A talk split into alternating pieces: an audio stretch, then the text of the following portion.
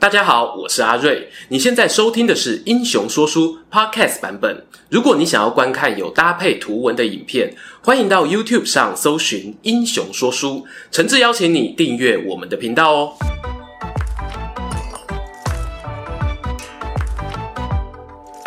Hello，英雄说书的观众朋友，你们好，我是说书人阿瑞，替大家带来精彩的英雄故事。《三国演义》啊，创造出了很多个性鲜明的人物，譬如性格多疑的曹操、优柔寡断的袁绍、鞠躬尽瘁的诸葛亮等等。诶，但有个人物很有意思，他虽然在《三国志》连个独立列传都没有，但在小说里头呢却很有特色。面对强敌诸葛亮时呢，充满自信，即使屡战屡败，他都能够跌倒又爬起来。没错，本支影片的主角呢，就是传说中的南中不倒翁，要打七次才会投降的南蛮王孟获。关于孟获七擒七纵的故事呢，相信哦，观众多半有一点印象。我以前和朋友聊到这一段情节啊，都觉得孟获实在是太衰了，身边都是一群猪队友。你看哦，蜀汉阵营那边呢，诸葛亮。赵云、魏延、李辉、马谡有坦能补，还可以法术输出。南中的先发名单排开来啊，孟获本人呢智力四十级，老婆祝融夫人呢二开头，他的队友哎，譬如乌鸽国王兀突骨，智力呢更是几度蝉联完美的第一名哦，从后面数过来的。这些南蛮肌肉棒子啊，全部找来做智力测验，搞不好呢分数还输给马谡一个人哦。要是有人呢可以帮帮他们，我想孟获与诸葛亮的战斗过程应该会更加精彩刺激。讲起诸葛亮七擒七纵南蛮王孟获，我们常常会以为这是《三国演义》作者罗贯中的生花妙笔，就跟那精美的过五关斩六将一样，属于空想文学创作。然而呢，老罗啊，他其实还是有所本的。最早出现类似七擒七纵文字的史书呢，可以追溯到东晋时的《华阳国志》。在本书的南中志里头写道，后主建兴三年（公元二二五年），诸葛亮呢带兵南征，抓到孟获。不过为了要让对手心服口服，就放他回去。双方呢接着打了七场。诸葛亮啊，是用百分之百的胜率，连七拉七，赢得了孟获的芳心。这比电竞比赛哦打 BO7 还累哦。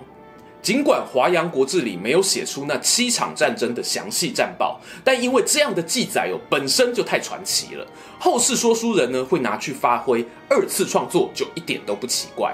我们接着呢就来看看在《三国演义》里面啊是如何演绎这段故事吧。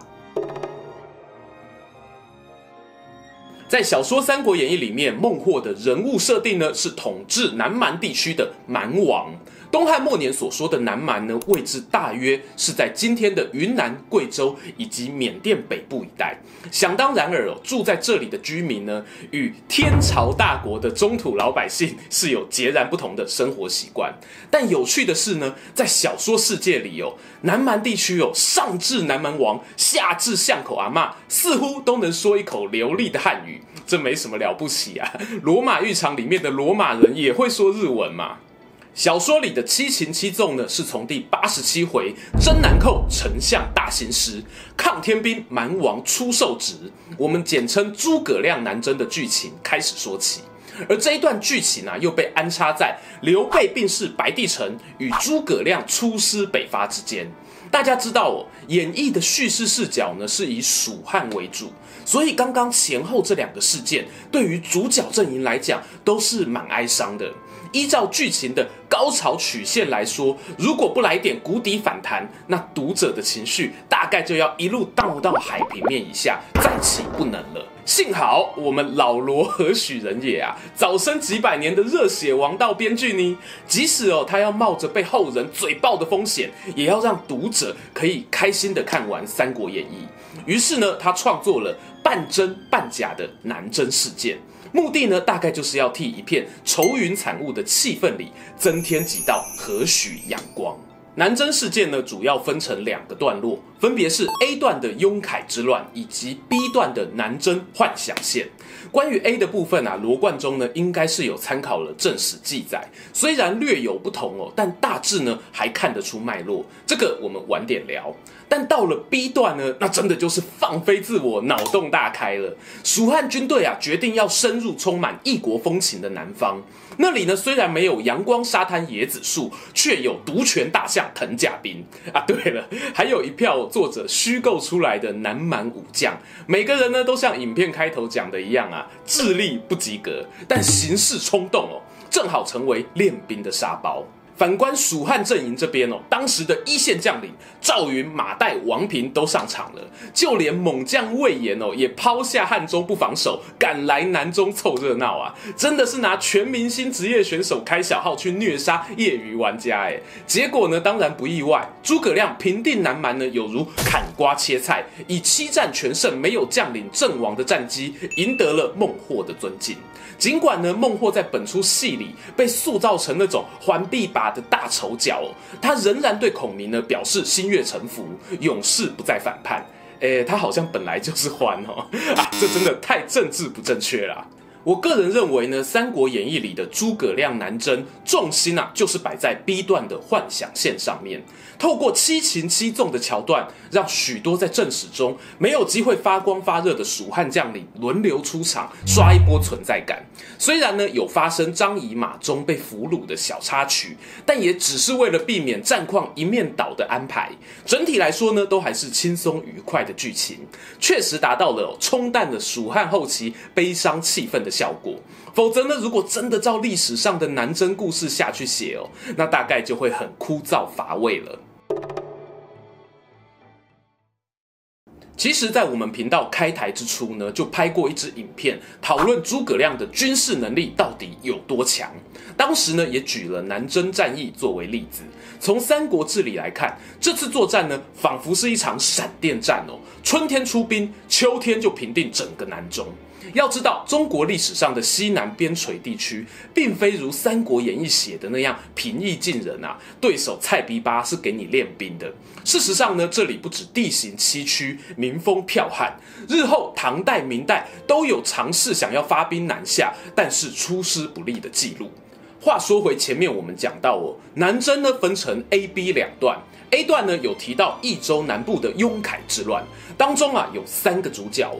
分别是从刘璋时期呢就已经很嚣张的雍凯，蜀汉派去地方的太守朱褒，以及越水这个地区原住民的首领高定。哎，你说孟获呢？南方叛乱初期哦，还没有看到他的戏份。我猜测呢，在益州南部的各个势力啊，因为受到山地切割的影响，比起中原地区呢，要制造大规模计划性叛乱的难度是相对高的。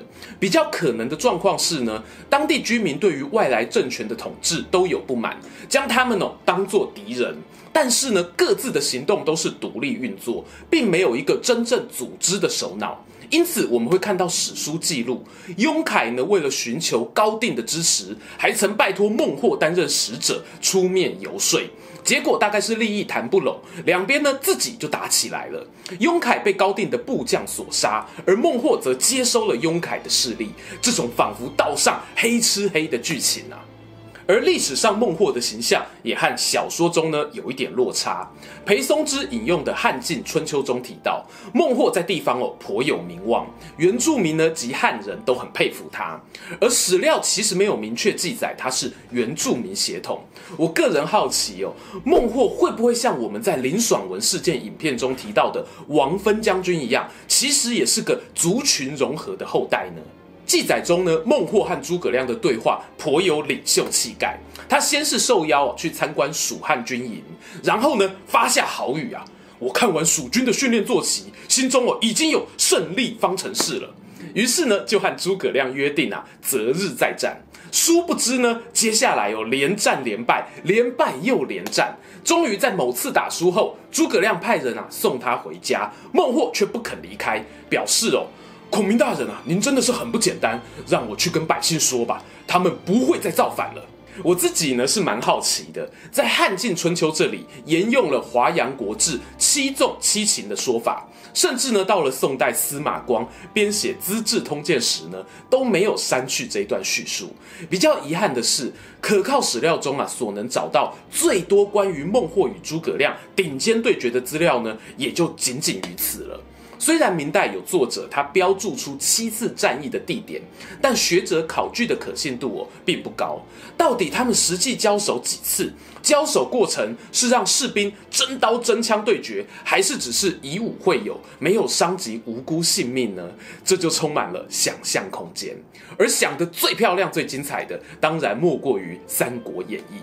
历史上的孟获啊，后来确实说到做到他的承诺，让南中地区啊的叛乱就此完结。当然，这不能光说他一个人的功劳啦，像诸葛亮、马忠等人呢，愿意和在地居民沟通，也是很重要的原因。三国时期的魏、蜀、吴三家，各自都有地方族群的冲突问题需要面对。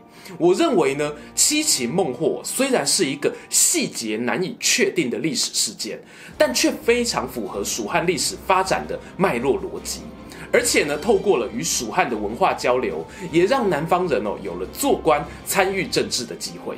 譬如孟获自己呢，后来啊就当官当到御史中丞，不失哦为一段佳话呢。